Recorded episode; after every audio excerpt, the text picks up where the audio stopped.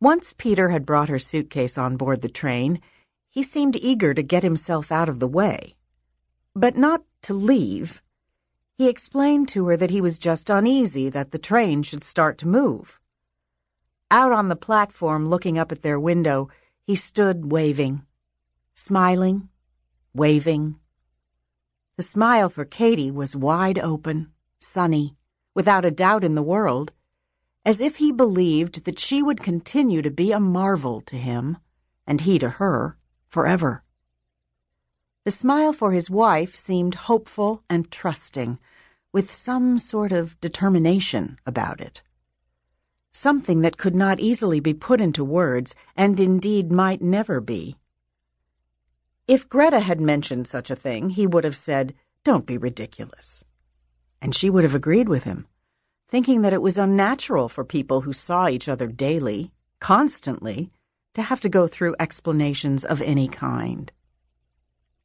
When Peter was a baby, his mother had carried him across some mountains whose name Greta kept forgetting in order to get out of Soviet Czechoslovakia into Western Europe. There were other people, of course. Peter's father had intended to be with them, but he had been sent to a sanatorium just before the date for the secret departure. He was to follow them when he could, but he died instead.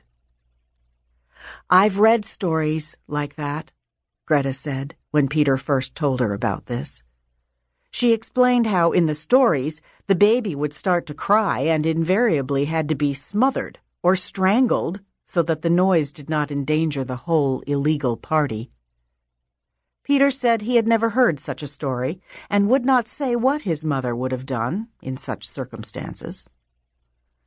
What she did do was get to British Columbia, where she improved her English and got a job teaching what was then called business practice to high school students.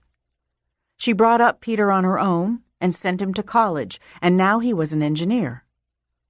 When she came to their apartment, and later to their house, she always sat in the front room, never coming into the kitchen unless Greta invited her. That was her way. She carried not noticing to an extreme. Not noticing, not intruding, not suggesting, though in every single household skill or art she left her daughter in law far behind. Also, she got rid of the apartment where Peter had been brought up and moved into a smaller one with no bedroom, just room for a fold out couch. So Peter can't go home to mother? Greta teased her but she seemed startled. Jokes pained her. Maybe it was a problem of language. But English was her usual language now, and indeed the only language Peter knew.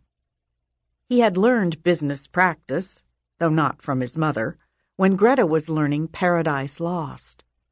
She avoided anything useful like the plague. It seemed he did the opposite. With the glass between them, and Katy never allowing the waving to slow down, they indulged in looks of comic, or indeed insane, goodwill. She thought how nice looking he was, and how he seemed to be so unaware of it. He wore a brush cut, in the style of the time, particularly if you were anything like an engineer, and his light colored skin was never flushed like hers, never blotchy from the sun, but evenly tanned, whatever the season. His opinions were something like his complexion. When they went to see a movie, he never wanted to talk about it afterwards. He would say that it was good, or pretty good, or okay. He didn't see the point in going further. He watched television. He read a book in somewhat the same way. He had patience with such things. The people who put them together were probably doing the best they could.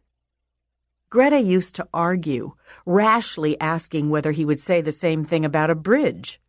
The people who did it did their best, but their best was not good enough, so it fell down.